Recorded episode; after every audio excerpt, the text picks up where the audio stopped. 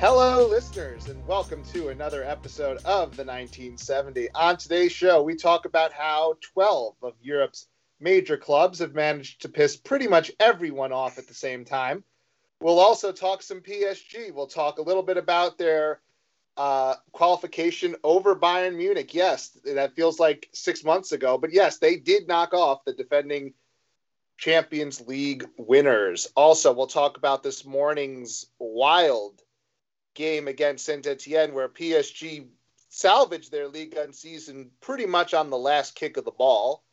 And we'll do a little bit of a preview of P S G versus Manchester City in the Champions League semifinals. And with me to do all of this is my co-host. He is the editor of P S G Talk since two thousand fifteen. Oh. His name is Ed.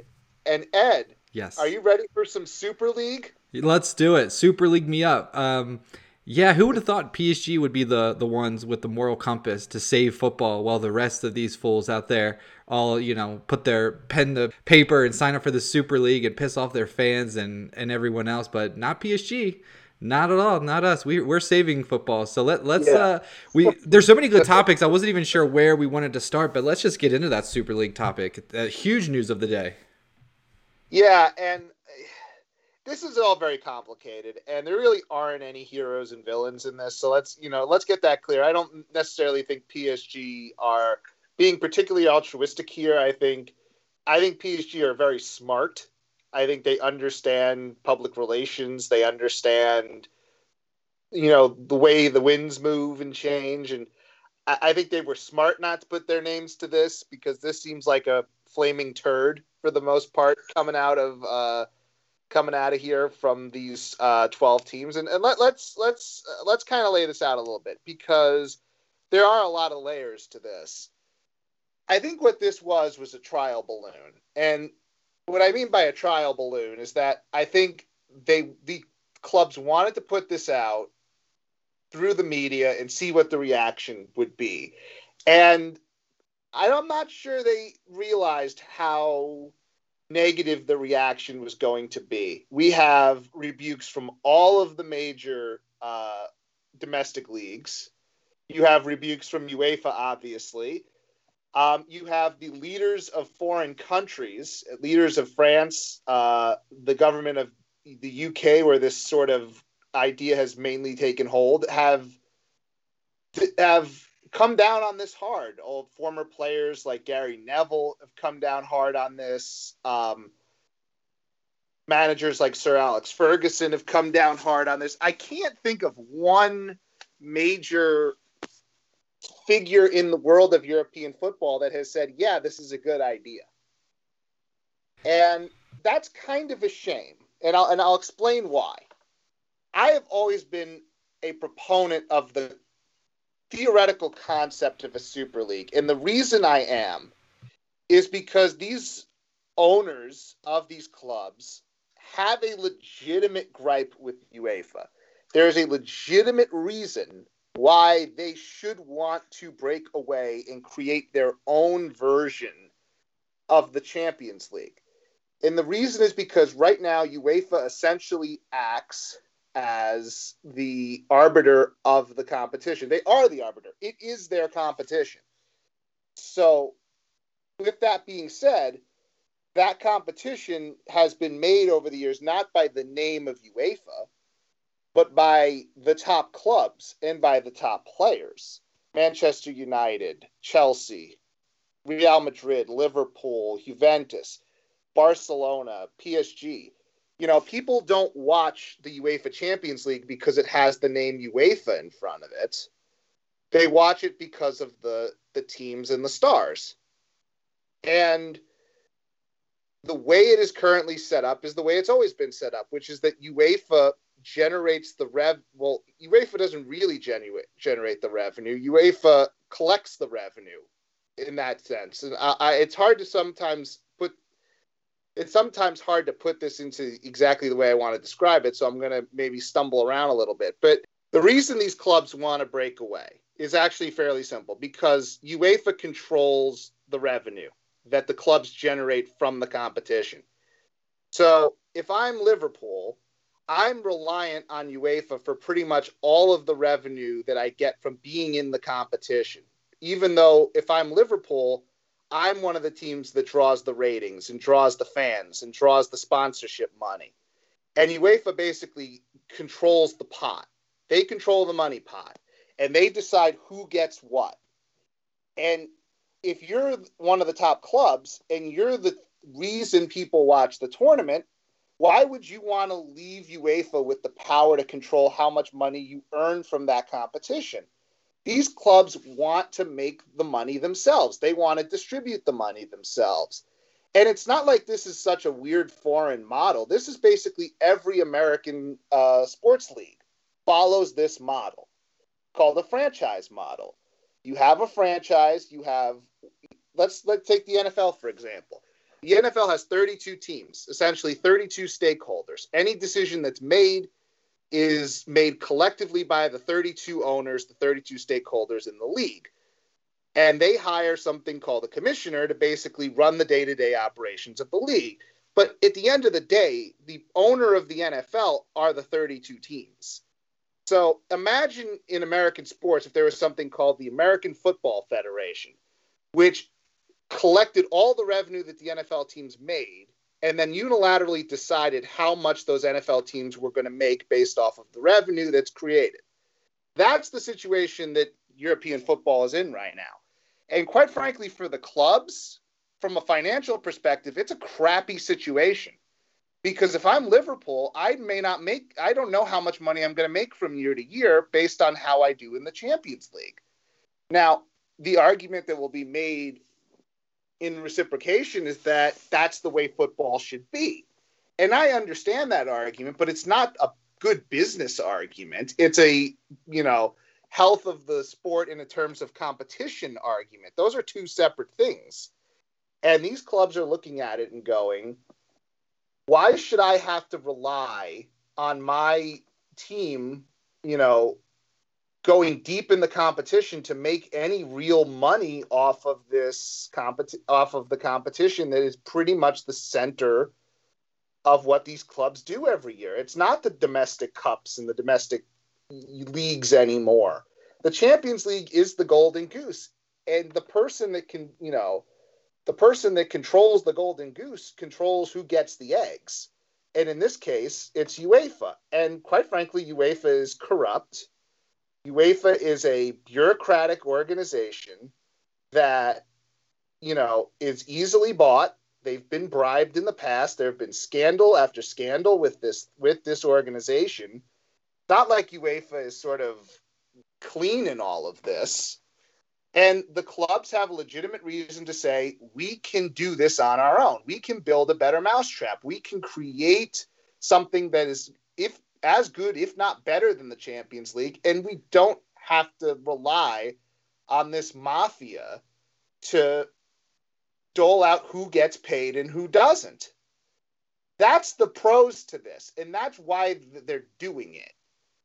The problem is, they're doing it in maybe the worst possible way they could do it. They're doing it in a way that's ultra exclusive, only twelve clubs. The idea being that you have fifteen permanent clubs and then five clubs get invited every year. The reason that doesn't work is because you would need to have the buy-in of all of the major football federations in Europe. You'd have to have the buy-in of the F A, the F, the L F P, the the uh, Spanish, whatever the Spanish one's called, whatever the German one's called. You'd have to have buy-in. And very clearly, they don't have buy-in from any of these people to do this. So essentially, they're going all Leroy Jenkins and doing it on their own. Leroy so, Jenkins. They're doing it on their own with apparently the backing of J P Morgan, which is fine and dandy. But think about it. They have to do sponsorship agreements. They have to do T V rights. They have to do uh, they have to figure out how this will work with the players. They have to figure out what sort of pot that the players would get from this. How much money do the players seeking to benefit? They also have to figure out who's going to officiate the games that they're they're putting on, because right now mm, that's a good referees point. Are, referees are sponsored are licensed by UEFA.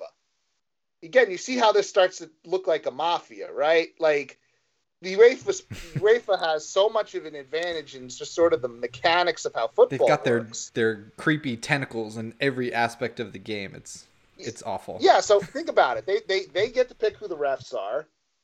So uh, the refs would have to break from UEFA and their leagues and basically be exclusive to this Super League. They couldn't do both. You couldn't have a ref reffing a UEFA game and then reffing a Super League game. It wouldn't work. Also, we talk about it with the players. If this doesn't have the backing of UEFA and FIFA, FIFA's going, okay, you can join, you can be in this league, but then you don't get to play in the World Cup. And they're perfectly within their right to do that. Mm-hmm, mm-hmm. It's their competition. They make the rules. So what you would get is a lawsuit brought, brought by the players or brought by the teams. And at that point, does this thing just get stuck in legal limbo for a year or two, maybe even longer? If you don't, you can't do this Super League, which again, on its face is not a bad idea. It is actually a good idea if they did it right and they did it the proper way. But this seems like a haphazard, we need to make a statement, so we're going to threaten to do this Super League and may or may not go through with it. All while UEFA still holds most of the cards in this situation. So I'm really, hmm, okay. I'm really, uh, in the fact of the matter is, if you were going to do this, you were going to need to do this pretty quickly and break pretty quickly. And it doesn't look like there's a way that these teams can cleanly do this, you know, in a year. It seems like this is a two to three year down the line proposition. And by that point, you know, they may lose the court battle. You know, teams may get cold feet.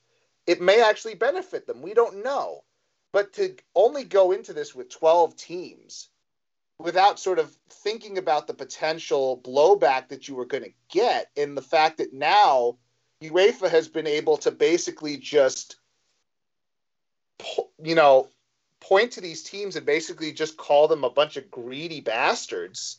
And get the get the fans of those teams to turn against their own team on this issue, and and paint these people as just sort of greedy, you know, horrible people, and to get you know to get the backing of most of the countries to to, to say this is a bad idea, and all the old players, and I think you're going to start seeing players come out against this.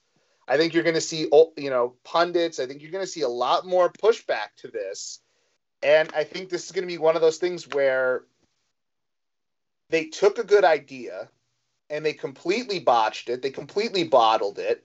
And it's going to be harder for them to do this in the future, when in reality, this should have been something that, you know, could have been sold in so much more of a coherent fashion, and it could have been it could have been sold to people, but it just it just wasn't. And I think they've lost the opportunity, and this thing's just going to be looked at as a money grab and as a as a power grab.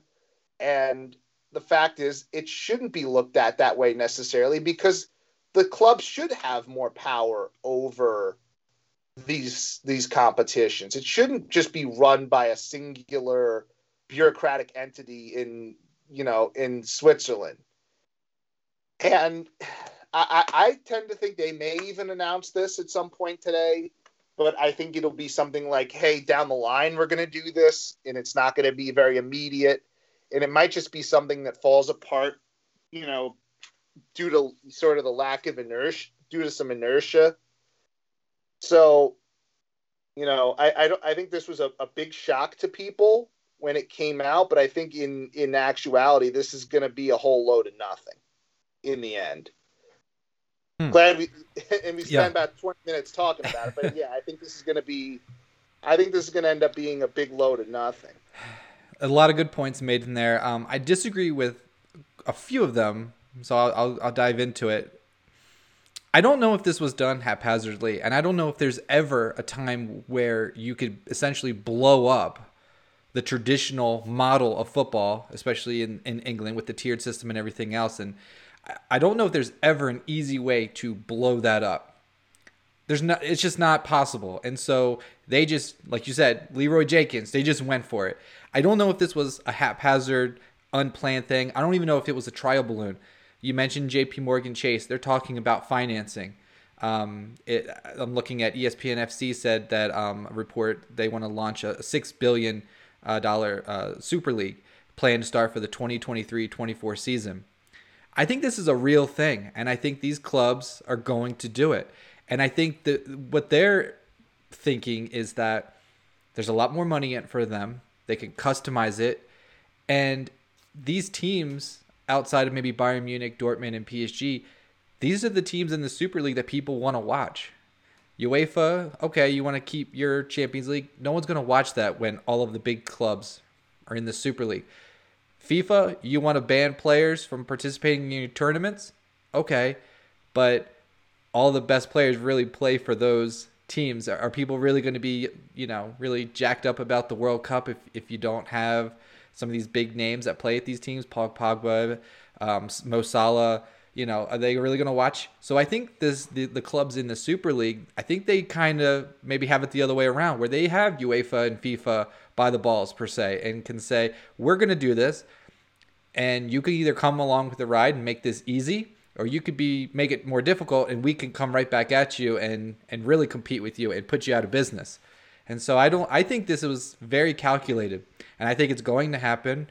In terms of how it relates to P S G, they right now are not in the Super League. They've declined. I think you have to look at, you know, Nasser and beIN Sports and how they have the rights for the World Cup. I think they have a lot of um, incentives to keep things going the way that they are right now. And so I think that's why. But I could see maybe down the road, maybe after the World Cup, maybe they join. Um, but they're they're a club that doesn't really need a big influx of money. They always qualify for the Champions League. They're kind of happy where they are right now. They're in the semifinals, which we'll talk about here in a minute. So I think they're probably more inclined to keep things the way they are. But I do want to just point out, back to my when we kicked this thing off and I was talking about how, you know, P S G are now the, the saviors of football.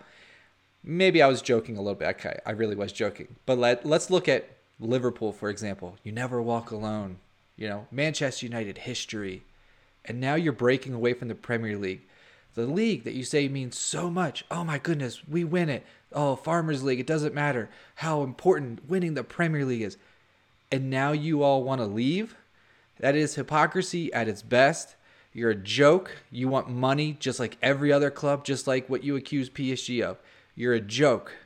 I thought um, Gary Neville summed it up perfectly in his comments, if you could seek those out. But he called out these clubs about how history means nothing to them and they're all just about money. It turns out that every everyone who was accusing P S G of just being about money, they were really talking about their own clubs. So I just want to make sure we have that on the record, that if you want to call P S G oil, whatever, your club is the same exact way. If you're a Liverpool, Manchester United, Arsenal, Tottenham, Barcelona, all you out there, all those other clubs, you're you're just like what you think P S G is, except P S G has said, no, we're going to keep things the way it is. We like it. So the bandwagon is the door to the bandwagon is always open. We're always taking more supporters. If you love traditional football, come to P S G. If you... all right, all right, let's not get carried away there. Man. Maybe we won't get too carried away, but yeah, let's not get yeah, let's not let's yeah, let's not jump that too much.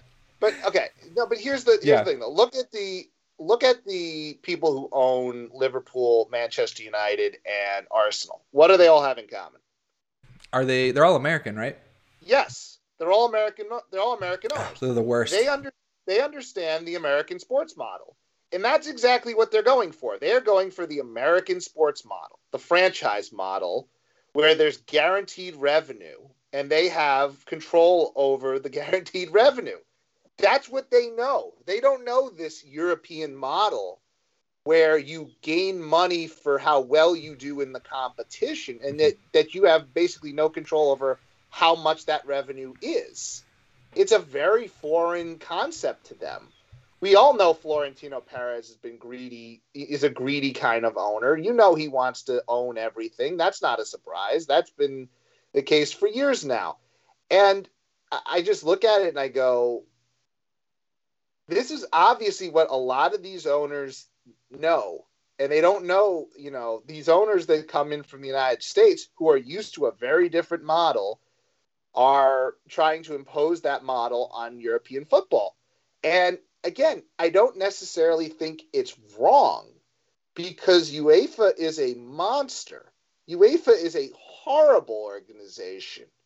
FIFA is a horrible organization. These are not good people. We're not defending, you know, these great altruistic organizations that always do the right thing for all of these clubs. And let's be honest, the gap between rich and poor in world football has gone on for twenty, thirty years, and UEFA has done very little. The only thing they did was financial fair play, and essentially that was a scam from the beginning, and it was untenable, and it wasn't enough, nearly enough if your goal was parity. That wasn't the goal. The goal was to try to stymie teams like P S G and City from spending money. That was the point of that. And they realized that it just wasn't going to work, and it wasn't enforceable. And you don't hear anything about financial fair play anymore, do you? Not a thing. No one cares thing. about it. No, because they, because they, because they got, because it, it's it was ridiculous from the beginning. So let's not pretend like UEFA is this great paragon of virtue that we're trying to defend the world order of football.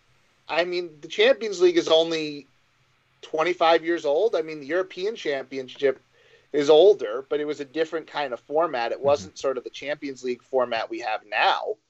The format for the Champions League, it's not like this grand institution that's been around for seventy years. It's something that they created. You know why they created it? Why is that? To make money. That's why they made this model the way it is. They added more games. They made it into a group stage to allow more elite teams into it. They broadened the category of who could qualify for it. Why? To make money. The answer so to all questions no, is always money. There are no sacred cows here, everybody. The question is, do you think that the way that these teams are going about it currently is the right way to do it and beneficial to the sport? That's the question you're asking.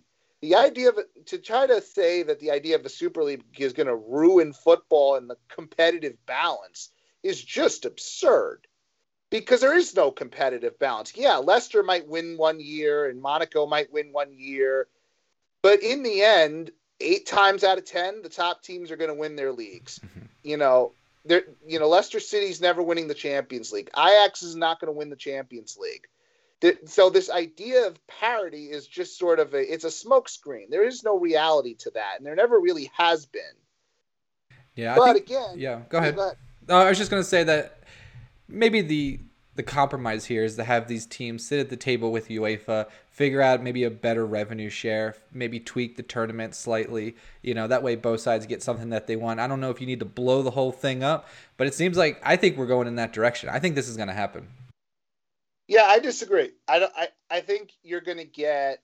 I think UEFA is going to give more, even more concessions than they've already given, because in reality, if if P S G and Bayern decide to go with this, there's nothing UEFA can do no. at that point. You know, they don't have any leg to stand on at that point. So UEFA better give us some favorable calls in the semifinals for uh, P S G sticking around. Maybe this is this is well, what we need. Well, they're the only team of the four that hasn't signed up for this. I, well, then come on, then I'll take some favorable calls. Um, yeah, well, or they can just or they can just hand us the title now. Well, that and that to wrap up this topic, that's what I wanted to ask you. Repercussions. People are calling yeah. for points being docked in, in the Premier League and elsewhere in well, Champions yeah, League. Do you think like banning them from next season's tournament, if it comes out that these teams actually sign documents and actually have real intent to do this, do you think right this second, if that is proven, UEFA and, and the governing bodies and the local leagues, that they should do something and penalize these teams immediately? What do you think? Well, if I, if I were them, mm-hmm. yeah, I would I would say that they can't play in I, their players can't play in European competitions. And if they really wanted to, to follow through with this, they would say that these teams are banned from their domestic competitions too. Oh, they could do great. that, and they could go to court, and they could make a long-term legal battle. I don't think either group wants any sort of long-term legal battle. No. I really do feel like this is posturing because the world is not ready for the Super League yet. The Super League is coming. It's going to be a reality within the next ten, fifteen years. But it's not the reality now. And it doesn't make sense for either of these. It doesn't make sense to do it now. It doesn't make sense for these clubs to do it now, actually. And I, I really do think that this is a bluff, but that, yes, the Super League is a reality. It's going to happen eventually. But it's not something that I think either of these sides wants to have happen, you know, mm-hmm. in the near future. I, I, I can't I can't see how – you see what I, nobody's ready for it. Nobody wants it.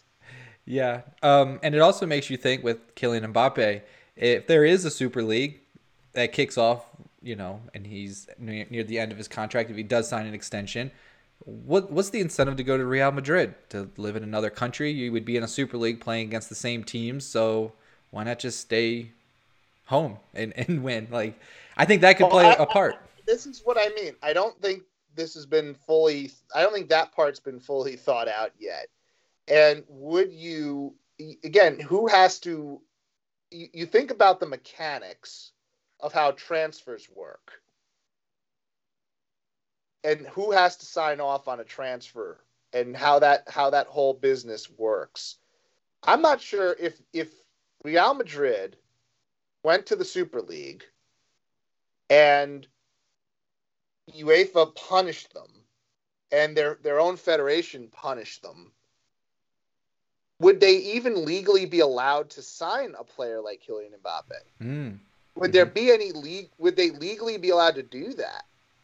I don't know, because Ooh. the L F P has to has to sign off on on transfers. Mm-hmm. The spa- remember when, when Neymar left for Barcelona, from, they had P S G, the, the the briefcase of cash. They had to deliver it to him. They had to deliver it to the to the Spanish Football Federation, right? Which right. Had to, which had to sign off on the agreement. So I, I, I'd be curious as to how that legally would work.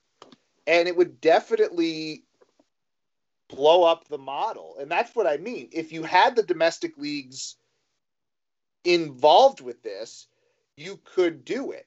Because then what you could do is say, hey, we have a, you know, we have this new league. And now we can... you know, have the domestic leagues funnel teams into our league. It's a, it's a, it's essentially new competition. Right. So you could say, all right, we have these fifteen clubs, and then the top club that's, you know, from each league that's not involved gets invited every year. You could do that with the agreement of the L F P and the. the, the this is what I'm saying. It's not going to. There's no Super League that's happening next year. It's not going to happen. It's not going to happen next year, and it's probably not going to happen the year after that because there's just too much bureaucratic stuff you have yeah. to go through to get there. So I don't think this is something that we have to worry about right now. I think this is something down the line that they can figure out, and I think we'll get figured out one way or the other. So I, I you know, it's it's not even it's not even really, yeah, because what they're, they're not going to ban people until the league actually happens. So if, even if they announce this for twenty twenty-four, I don't think UEFA is going to pull that trigger yet. I think they're going to try to. You know, there's a lot going on here. I think they're going to try to uh, bring everyone back into the fold, but it's just it is just a bit ridiculous that they thought that these clubs thought that right now was the after after a pandemic and after a year without fans in the stands, they thought that this was the right. You know, the only reason it's the right timing is because they were going to sign off on the new Swiss model for the Champions League. That was the that's. You know, that's the timing of all of this. That's the reason they're doing it now. But even though that's the way that the timing worked out, it couldn't have worked out any worse. Yeah, it's a it's a big project. It's ambitious. I'm interested to see where this story goes. But, you know, it's like a big ship stuck in the Suez Canal. Getting that whole, the how football works, transfers, officials, everything we just talked about, getting that turned around in a different direction is going to be quite the undertaking. So we'll keep an eye on that story. Uh, but Mark, let's let's switch gears. Let's talk about the action on the pitch. Yeah, well, let's do that. Why don't we? It's a fun week. Yeah, why don't we just briefly? We'll go over the, the Champions League. Let's let's just go there, and then we'll we'll wrap up with Saint-Étienne. But let's talk Champions League. P S G are through. Uh, they get past Bayern Munich. They weren't favored. Um, Lewandowski wasn't there, but we didn't have uh, Marquinhos in the second leg, Verratti, et cetera, et cetera. Um, the last time we recorded, we talked about how we were cautiously optimistic about P S G's chances, and well, P S G advanced, and so we're in the semifinals, and I feel like we're seeing a new P S G. It's a forming of an actual team. Okay, we do rely on Mbappe and Neymar, but beating Bayern over two legs, um, it, it required a team effort, and I feel like this is a new P S G. Would you agree with that? Um, a new P S G. I'm um, more team-oriented because we had players out, superstars out, Verratti, Marquinhos, and Danilo stepped up, and Paredes, and whoever. You know, we had players stepping up, and it's a team effort. We're not thin. We're not just superstar heavy. I think I feel like we have a really good team, and we're we're stepping up in these big games as well. Yeah, I think there's something to that. I, I think the, the bigger thing that's happened here is that P S G have gained more years of experience, and I think that's absolutely been of benefit here in this in this circumstance. And they they have a team that works. They have a team that fits well together when their best when their best players are, are all healthy and all available, and they have their, their stars out there. Right. You know, th- this is what they were building towards since twenty seventeen when they made those uh, when they made those deals. That was this was the this was where everyone sort of expected it to go or hoped it would go. And it looked a little rough for the first couple of years, but now look at where P S G are. They have two straight Champions League semifinal appearances under their belt. You know, there's a decent enough chance they're going to go to two straight finals, and they're going to be favored if they get to that final against either of those two teams they would they would play. So this is this is a a a moment where I think P S G are starting to get that vindication. I don't think people were poo-pooing what they did against Bayern Munich. Mm-hmm. That game was a Champions League match between two high-quality teams playing high-quality football. That's what you'd get and, in the Super League if, if Bayern and P S G joined it. But you would get a lot more of that. Well, you would get some of that. They would, you know, there'd be got. I don't, well, yeah. But it's you looked at that game and it's like P- PSG were taken into some deep water. Bayern didn't have all of their, their key weapons, but heck, when was last time P S G had all their never, key weapons? Never. Think about it this way. Yeah, Bayern were missing Gnabry and Lewandowski. P S G didn't have their best midfielder for the entirety of the tie, mm-hmm. and they lost their captain and center back for one hundred fifty of the one hundred eighty minutes. Both starting fullbacks were out. These are two teams that were wounded. And P S G were the team that were able to control the match. They played better than Bayern Munich on Tuesday, and they deserved to win that game. Neymar played probably his best Champions League game as a P S G player, hit the post twice, but was dominant. Mbappe was great. And um, they played as well as they were going to play, and they were able to hold off a Bayern Munich team that had a lot of experience, that had years of being good in these kind of matches. And what it proved is that P S G are among that elite. There's no debate anymore. There's no conversation to be had. P S G, over the last two ties, have beaten Barcelona and Bayern Munich fairly handily. And let's not forget they were in the group of death. Fairly handily beat Barcelona. Yeah. And went into a slugfest with Bayern Munich and came out on top. Scored three goals on the road in the snow, in, in the, the yeah. freaking snow, to beat Bayern Munich. The first time Bayern had been beaten at home in a Champions League match in two years. Like, this is real. P S G have arrived, and if you didn't know that, now you know. Yeah. Because it's really hard to deny what P S G did in that game. And the depth of the squad showed. Danilo was able to play serviceable enough at center back. Idrissa Gueye was awesome. Um, Leandro Paredes was awesome. And those are arguably not P S G's first two center back, first two midfielders. You could argue Paredes probably, but Idrissa Gueye would be behind Marco Verratti. And Idrissa Gueye comes out there and maybe plays his best match as a P S G player. Oh, absolutely. And you get somebody like Colin Dagba, who I think a lot of people had written off, and he comes out and he plays his best game as a P S G player. And that's the difference between quality great teams and not quality great teams, is that you get those kind of big performances from the players you don't normally expect to get them from. That is the sign of a great team. When, you know, yeah, you can have, you can be the ninety-eight Bulls and have Michael Jordan and, and Scottie Pippen, but then, you know, you get the, you get the co- contributions from people like Steve Kerr, Tony Kukoc, Dennis Rodman, and Tony Kukoc. Yeah, that's what great teams do. They elevate the players around them. You have great players, and then those great players are elevated by, you know, those great players elevate the good players around them. And P S G have that right now. The the players are benefiting from playing with each other. Everyone raises their game. Everyone gets better. And you take a team that you didn't think had the depth. Now all of a sudden they have depth. And you feel like they have depth. So I'm proud of the way they played. I think I think any P S G fan should be proud of the way they played in that game. And now they put themselves in a really great position against a City team that I think they match up fairly well against mm-hmm. yeah. to be in the final. So you can't really ask for much more than that. No. Well, let's let's talk about that since you mentioned them and people heard me bloviate about the Bayern Munich tie. But let's I want to look ahead. City. Um, it, it's already it's looking likely that they might not have Kevin De Bruyne. He went down this weekend, looked like an ankle injury, something like that, and they're thinking it could be out four weeks, something in in that range, and that would take them away for both legs, I would imagine.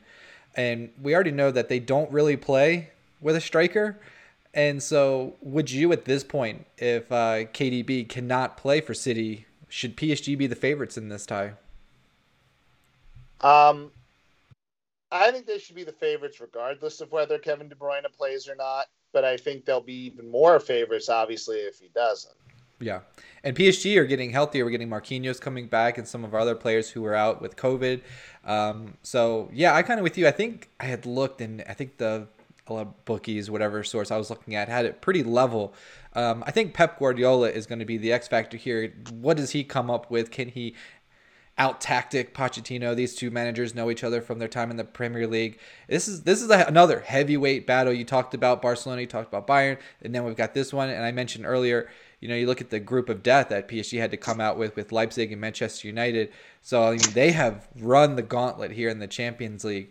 Um, I think De Bruyne, if he's out for City, that's that's massive. I mean, some people have said uh, Gundogan can come in, and but he's just not at the level of De Bruyne. I mean, he he's probably in the top ten best players in the world, and he's he's so dynamic and, and creates a lot for them, and he makes it possible for them to play a false nine. And so um, if he's not available, I think P S G are the clear favorites to go through. Hopefully, P S G don't suffer any major injuries. Let's, you know, knock on wood there. But this is going to be end-to-end stuff. I think it's the first game is going to be at the Parc des Princes, so P S G, you know, can't let in too many away goals. They saw what can happen against Bayern Munich. If you let in too many at home, it's going to make the job that much more difficult in the return leg. And they know they know what's on the line. They could go to an, a second straight Champions League final and face either Real Madrid or Chelsea, who I think they would also be favored again. So it's all there for them. They could win three yeah. trophies this year. It's all there for them. Yeah, it, it, it's one of those weird years. They can win everything or they can win nothing. It's, right. It, it, it's they can win everything or they could be relegated to the Europa League. Oh. Like that's just, that's how insane this is. This has been this year. Right. But um, no. I, but here's the thing about these kind of matchups. The Champions League. I don't know how much longer we can say the Champions League and not just say major European football or the, the key for Super League football. But you know, the basic idea of, of big European matches is that usually talent wins. Eight times, nine times out of ten, the talent usually wins. And if you looked at a, a list of these of these two teams' players and you said, who had the, who has the top five players in this matchup, I would say P S G probably have four of the five. I would say Neymar, Mbappe, Marquinhos, and Navas, and then City have De Bruyne. Now, if De Bruyne is out, P S G will have five of the Five of the, probably five of the best five players. Add Marco Verratti there. That's hard to overcome if you're Manchester City. And this is a matchup basically of two coaching philosophies. Well, two uh, structural philosophies of how to build a team. That's a good point, yeah. P S G build a team through the stars, meaning you get three or four really all-world players, and then you have role players around them that elevate their game because of the greatness of the stars. That's basically the Chicago Bulls model in the nineties, or the um, Golden State Warriors. Heat. Yeah, the Warriors or the Miami Heat. That that uh, that it's sort of the basketball model. Los Angeles Dodgers. They have a lot of stars. If you're a baseball fan. Yeah, it's a little. Di- I think baseball isn't quite the analogous because it's it's a little different. But I sure it's yeah. the basketball model. Right. P S G going going by the basketball model, and Manchester City is more the football model, the American football model, meaning mm-hmm. you don't necessarily need the stars, but you want a really well-rounded team with a bunch of guys who can, you know, play to a style. And that's really what City have. They have a bunch of very good players, pretty much one through fifteen. Yeah. They have are all very good. There's no Uh, bum among those players. They're all solid, and they all play the Pep Guardiola way. Yeah, they they, they were selected because they can play his style of football. He's been there long enough where he's been able to pick his players, so all of these guys can play his method. You know, the the quick passing, the the constant pressing. Um, so yeah, all these players, not only are they world class, maybe even a couple of maybe a step down, but they're all really solid players who also fit into his model perfectly. Exactly. And it's two very different philosophies. And the and these teams basically started their projects around the same time. And the question is, which style is the way to go? How do you build from the ground up, which both of these teams had to do? And City started very early on, sort of with the P S G model, the, you know, Yaya Toure mm, right, yeah. sort of sort of model, getting those kind of players. But then they shifted once they got Pep, and they changed the style. And you got to give Manchester City a lot of credit. They have figured out a way to dominate the Premier League. They're the best team by far and away in that league. No doubt. They are mm-hmm. most consistently good, and they've done it year after year after year. And they should get credit for that. I don't think their style fits well with modern European football, winning major European competitions.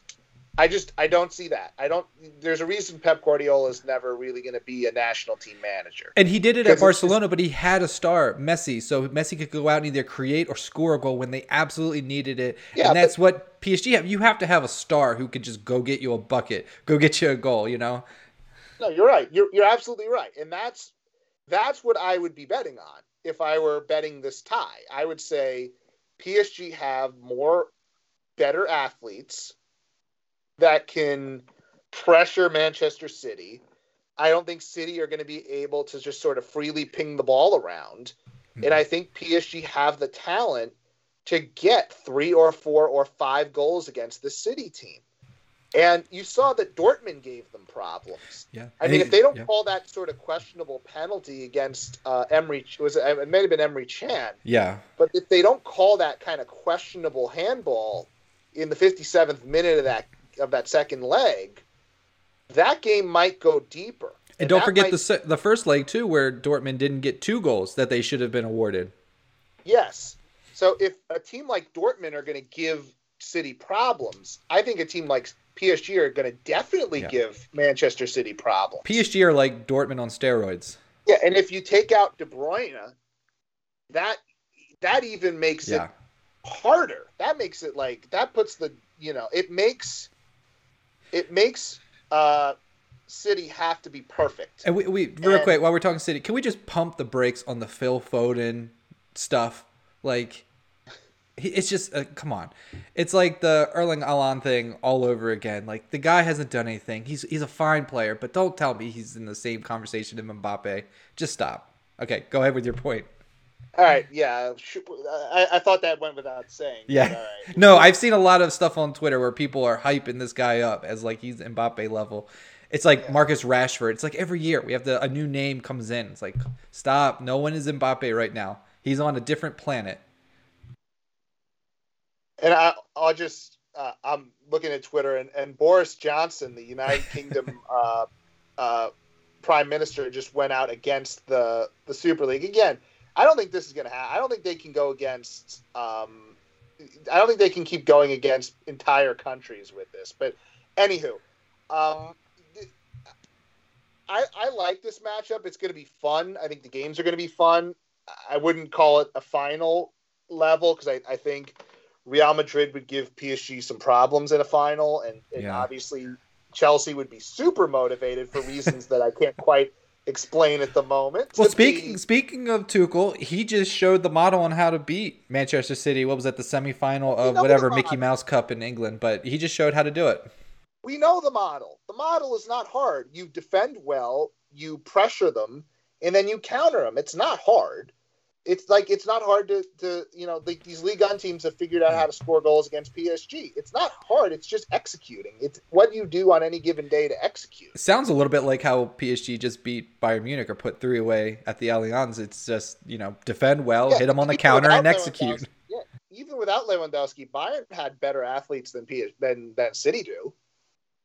Yeah. I think there's going to be an athlete problem here for City. I do. I don't think they have the level of athlete that P S G do. I just, I think even somebody like Idrissa Gueye, like they don't have an Idrissa Gueye. Mm-hmm. They don't have a, um, they don't have a Kylian Mbappé. They don't have a Neymar. They don't have a Presnel Kimpembe. They don't have that kind of athlete on their roster. So I, I do think that's going to be a problem for yeah. them. Yeah. And, it- I mean, I, I guess we may not do a show before then, so if I, I had to do a prediction, I only like to predict the first leg. I don't want to predict sure, out sure. both legs. I think this is going to be something like three one P S G. I think it's going to be around that range. I think P S G are going to – I think they're they're finding their momentum at exactly the right time, and City haven't really been tested in this Champions League uh, yet. Easy group. Easy mm-hmm. round of sixteen game, pretty straightforward uh, quarterfinal. P S G are battle tested. They're getting healthy at the right time. City aren't quite healthy. De Bruyne or may or may not make that first leg. I think it might be a situation where he misses the first and makes the second leg. It's going to um, be tight. It's going to be tight. So it, it does seem like Manchester City, now that they're out of The, the cup that I mentioned earlier, I don't even what is it, the F A Cup? They the F A Cup. Yeah, they're kind of like coasting. They kind of have the league already wrapped up, and yeah. they're they're kind of like flatlining. Whereas P S G are on the upswing. They're getting healthy. They're battle tested. They're coming off this huge emotional win against Saint-Étienne, which we'll talk about in a second, and and beating Bayern Munich. And it seems like Neymar is going to probably sign a contract extension right before the City tie. So it's like P S G are on the ascent and doing well and getting healthy, and then Manchester City are just kind of like, just, I think it's going to be hard for Pep to, to get them up for this one. I, they've just been kind of on cruise control for a little bit here. So it, that's going to be interesting. I don't know about three one. I can see maybe a two nil for P S G. I, I just I think City are going to have difficulty scoring goals. Yeah, I, I do. I think they're, they are going to have a problem with that. And I, that, that's I, a big problem in the Champions League. That's an athlete problem. I think that I think the guy that could make the difference for them is Raheem Sterling. Yeah. If Sterling's playing well, I think he could steal a goal or two on the road. Um, if De Bruyne is in there, he's not going to be all that healthy, but De Bruyne can pick out a pass. He can shoot it from outside. They have ways they can beat you. Mahrez, too. He could be dangerous on the wing. He can be dangerous, but again, it's not anything P S G haven't faced already in this in this competition. I mean, they yeah. took... You look at, I mean, you look at that first half against Barcelona in the second leg. Barcelona right now are oh, maybe goodness. the hottest team in Europe. Right. And P S G took Barcelona's best shot and and, and stood firm. And only letting in what was Bayern's a one goal. Best, yeah, they took Bayern's best shot in the sec in, in the first leg of their tie, and they held on. So this is, you know, again, City can win this thing.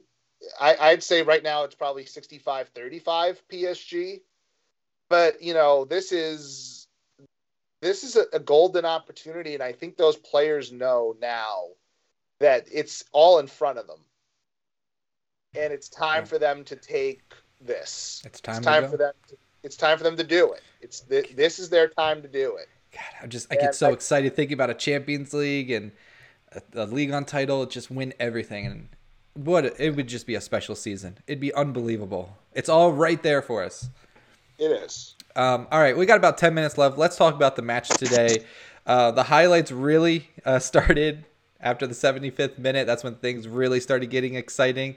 Um, P S G snatched victory away from the jaws of defeat. All the action, like I said, after the seventy-fifth minute, you had Kylian Mbappé recorded a brace and thought he had secured the three points for P S G until a stoppage time goal from Levert uh, drew the game level. And with just seconds remaining in stoppage time, it was Mauro Icardi, who we kind of all forgot about, still plays for P S G. He got on the end of a cross and headed home P S G's third goal to move Le Parisiens within one point of Lille, who drew on Friday.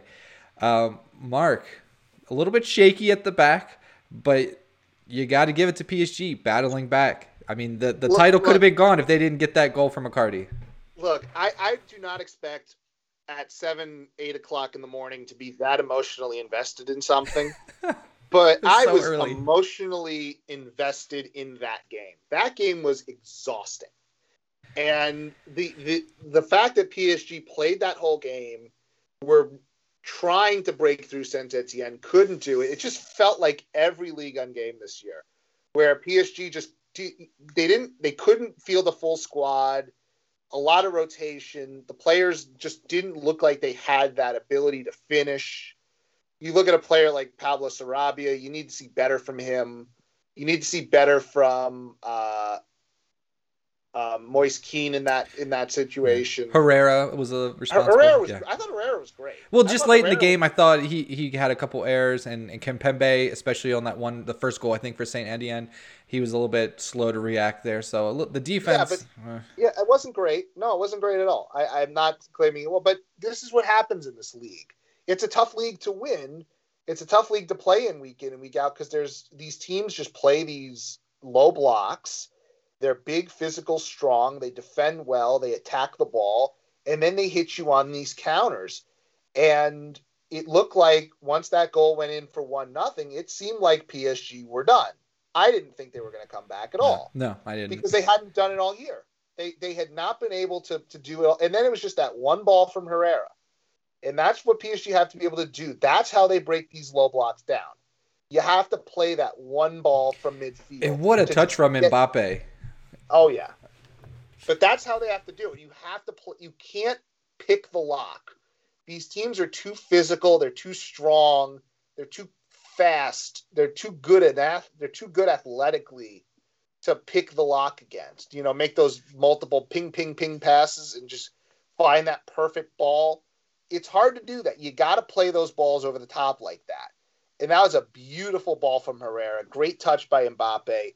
Buries it in pretty much, what, fifteen, twenty seconds after the, the Étienne goal? Yeah, yeah. So it was, you get to uh, one one. Mm-hmm. And then they bring on Di Maria before that. They bring on Di Maria and uh, Icardi and uh, Verratti because uh, Keane wasn't getting it done. Yeah, it was a um, triple sub. Very triple rare. Sub. Yeah, Rafinha was, you know, usually Rafinha is pretty good. I thought Rafinha just slowed everything down today. I didn't think he was decisive enough. The, that, there's a reason he doesn't play a lot in the Champions League is because he just doesn't move the ball fast enough. Yeah.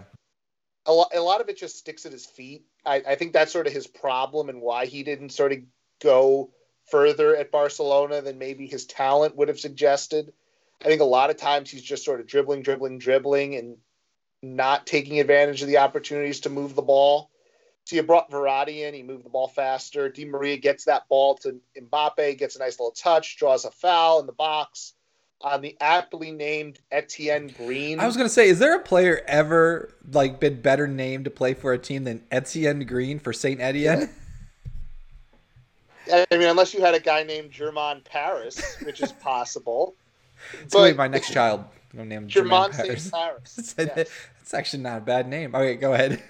But no, yeah, Étienne Green. Yeah, the, you can't have a better named player to play for.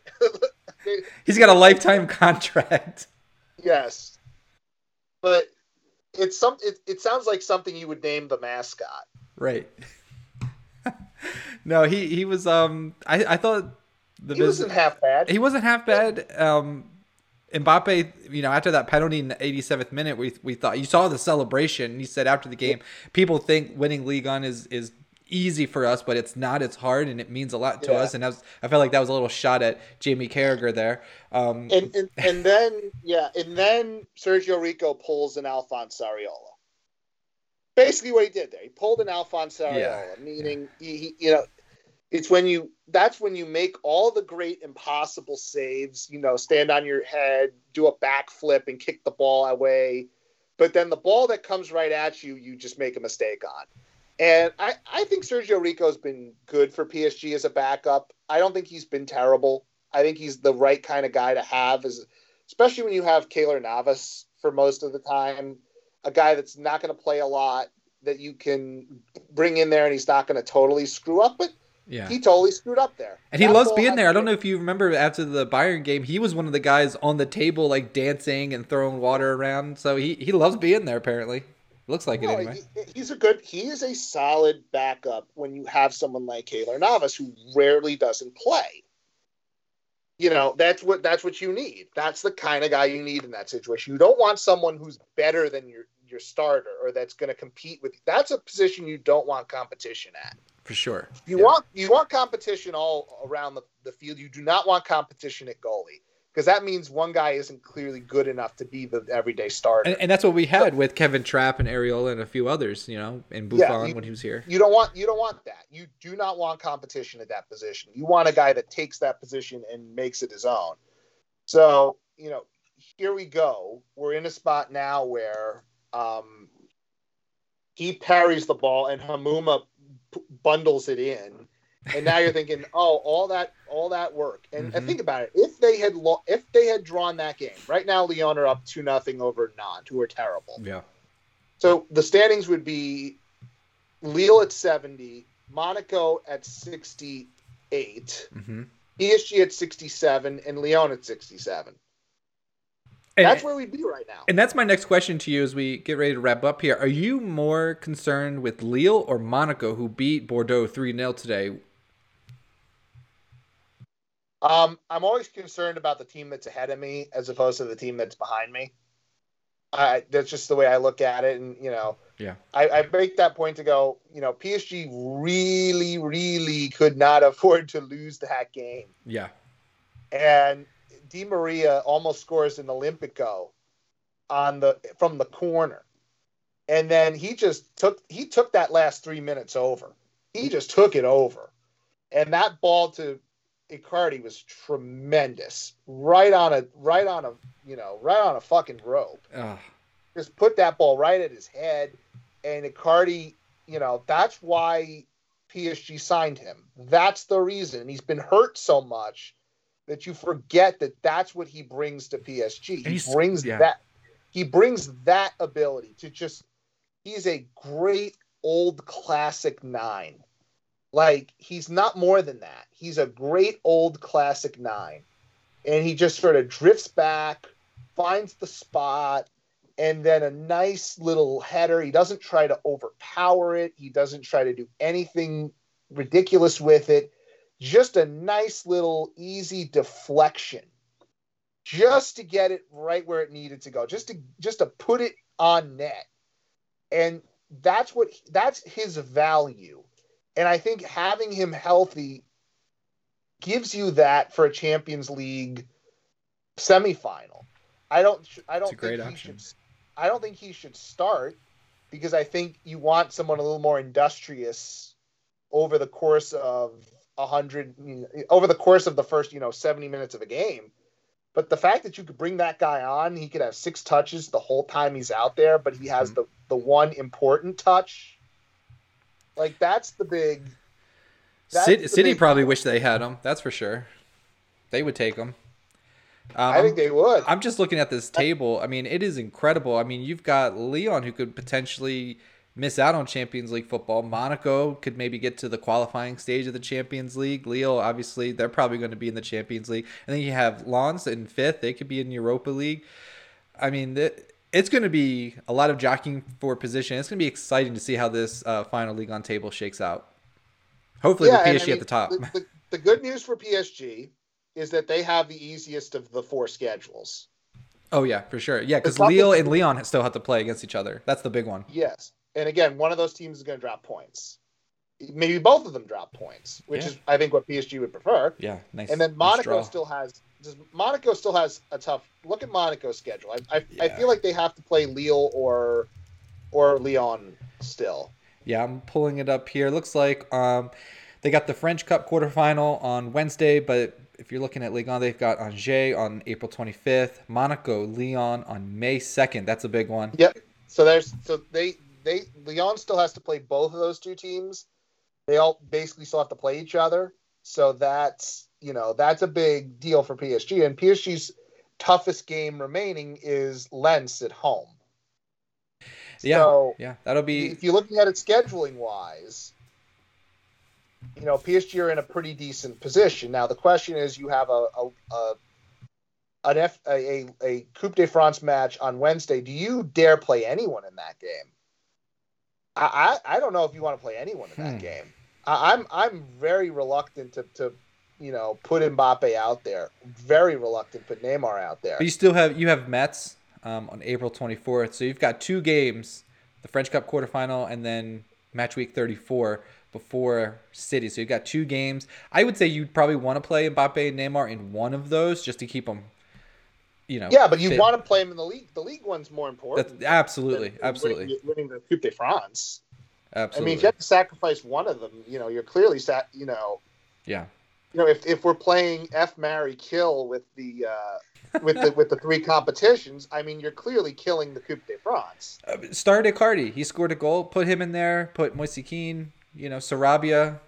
You you could. I mean, on defense, you really don't center back. We don't have a ton of depth there.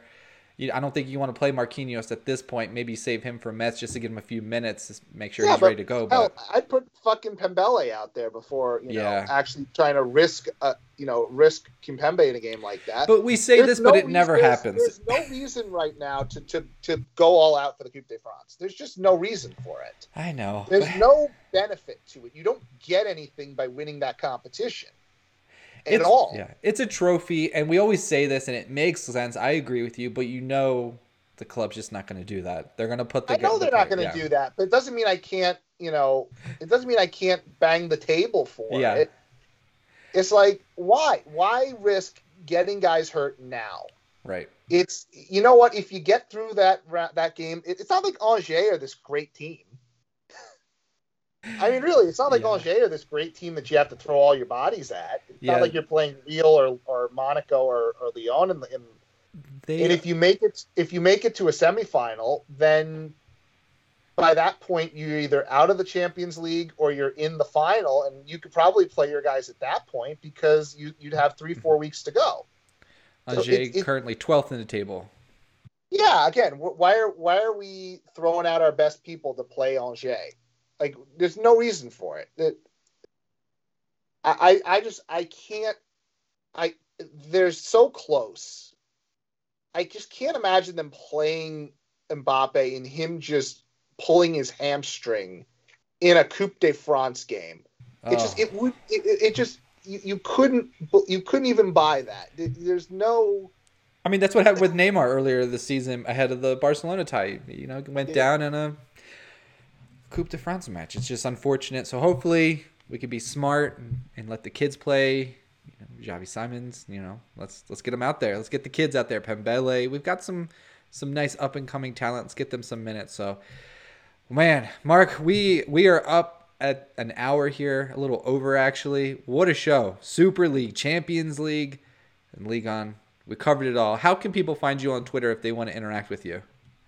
Well, um, as long as we've answered all of the burning questions from our listeners, I, I would say they can find me at Mark Damon nine if there's anything we didn't cover. I think we covered it all, and you can find me, as always, I am at P S G Talk. We are going to go live tomorrow, Monday, April nineteenth, um, on the official Twitch channel for Paris Saint-Germain. We've got a couple of your favorite P S G Talk contributors. Mark, we got to get you on a show, but you're not going to join us tomorrow, but we'll get you on one of these coming up. Um, but we'll have a few contributors coming on to talk about a lot of the things we just talked about here, but we'll get their insight on it. So that should be fun and exciting. It's always a little scary going live. Uh, make sure you subscribe to this podcast, all of our podcasts, read our articles, P S G talk dot com, all that good stuff. Thank you as always for listening, and we'll catch you next time. Au revoir for now.